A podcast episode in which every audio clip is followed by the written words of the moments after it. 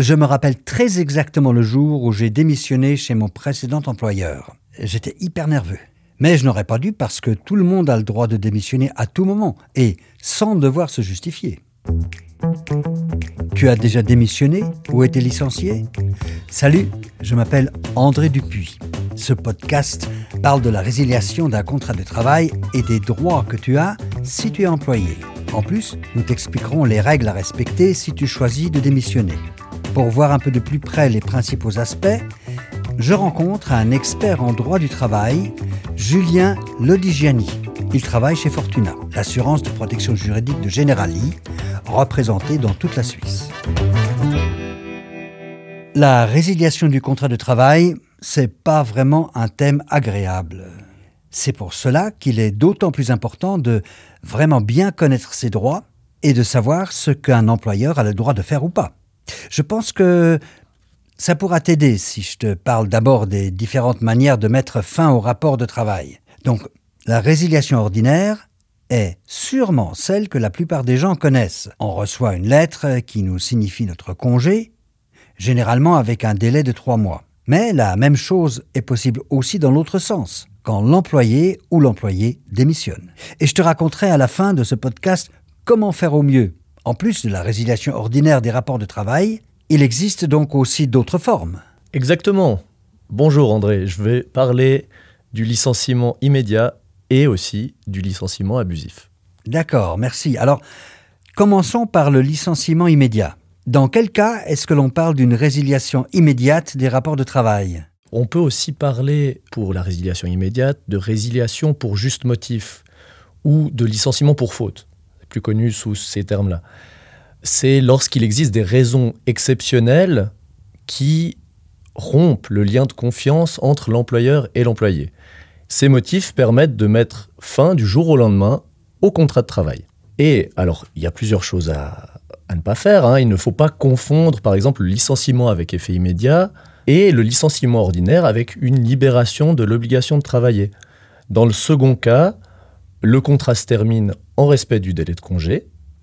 Donc euh, c'est un délai de congé classique. Mais par contre, l'employeur va libérer le travailleur de son obligation de fournir son travail.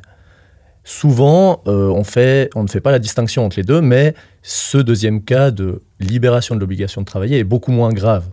Et ça se passe souvent lorsque le travailleur euh, a des relations avec la clientèle pour éviter qu'il ne parle mal, par exemple, de son employeur auprès des clients. Donc les motifs qui justifient un licenciement immédiat sont principalement des fautes commises par le travailleur. Et par contre, bah, si le manquement est moins grave, euh, il faudra d'abord que l'employé soit averti avant de pouvoir être licencié. Donc, si je viens de subir un licenciement immédiat, alors que je sais qu'il n'est pas justifié, comment est-ce que je vais procéder? Qu'est-ce que je vais faire? Dans ce cas-là, il faut réagir très rapidement, un délai de trois jours maximum, en contestant le congé et en demandant des détails sur la raison du licenciement avec effet immédiat. Donc l'employeur, là, il doit avoir des preuves suffisantes pour licencier, donc typiquement euh, une caméra de surveillance qui filme euh, le travailleur en train de voler dans la caisse. Sinon, s'il n'y a pas cette preuve suffisante, le licenciement est injustifié. Il y a deux cas qui s'offrent à nous. Si le licenciement est justifié, l'employeur peut demander la réparation du dommage au travailleur. Donc il a un dommage parce que le travailleur n'est plus là du jour au lendemain. Et euh, le travailleur est donc plus payé du jour au lendemain. Et en plus, il doit réparer le dommage subi par son employeur. Donc ça fait mal. Et par contre, si le licenciement avec effet immédiat injustifié, les rapports de travail prennent tout de même fin, mais l'employeur devra réparer le dommage que le travailleur a subi et auquel s'ajoute, auquel la loi ajoute une indemnité supplémentaire qui va être au maximum de 6 mois de salaire. C'est aussi très risqué pour l'employeur de licencier avec effet immédiat parce qu'il y a un risque de devoir une grosse indemnité au travailleur. Tu recevras une résiliation immédiate du contrat de travail si on te reproche des faits graves. En tant qu'employé, euh, je peux exiger de mon employeur qu'il détaille ces faits qui me sont reprochés et qu'il apporte des preuves. Il faudra impérativement que tu réagisses dans les trois jours par un courrier écrit notifiant que tu n'es pas d'accord. La situation euh, peut évidemment être très émotionnelle euh, et le potentiel de conflit est grand. C'est pourquoi tu dois chercher un soutien le plus tôt possible si tu as l'impression d'avoir été traité injustement. Une autre question est également complexe, c'est celle de la résiliation abusive. Et qu'est-ce que l'on entend par euh, licenciement abusif? Alors, le licenciement abusif est un licenciement qui respecte le délai de congé, contrairement au licenciement immédiat, mais qui intervient pour un motif qui est choquant. Notamment, on peut citer le congé qui sera donné en raison de l'âge, du sexe, de la religion, de l'origine ou de l'orientation sexuelle du travailleur. Il y a aussi le cas du congé représailles, où l'employeur licencie le travailleur car celui-ci a fait valoir de bonne foi des droits qu'il avait selon le contrat. Alors, c'est un exemple fictif. Euh, le travailleur demande à prendre ses vacances l'employeur, au lieu de, de, lui donner ses vacances, le licencie. Voilà. On, sent bien que c'est choquant. Il peut y avoir aussi une problématique quant à la forme du licenciement. Donc, si l'employeur licencie le travailleur de manière abrupte ou euh, en faisant croire à l'ensemble de l'entreprise qu'il a commis une faute grave alors que ce n'est pas le cas, dans ce cas-là, on pourra euh, atterrir aussi dans le licenciement abusif. Et, qu'est-ce qui se passe si on est malade et qu'on se fait licencier, euh, par exemple, pendant un congé maladie? Alors, selon les circonstances, le licenciement, il pourrait être considéré comme nul. Il existe une protection dans la loi contre les congés donnés en temps inopportun. Alors ça, c'est le, titre de l'article. Les temps inopportuns, c'est par exemple la maladie ou l'accident, mais pas de manière illimitée. C'est seulement pendant un certain temps que l'on est protégé contre un licenciement qui aurait lieu durant une maladie ou un accident. Par exemple, la première année, on a 30 jours de protection contre le licenciement en cas de maladie ou d'accident. Si on est au 31e jour et qu'on se fait licencier, le licenciement est valable. Si par contre le licenciement a lieu le 28e jour, il va être considéré comme nul, ce qui veut dire que on va considérer qu'il n'existe pas.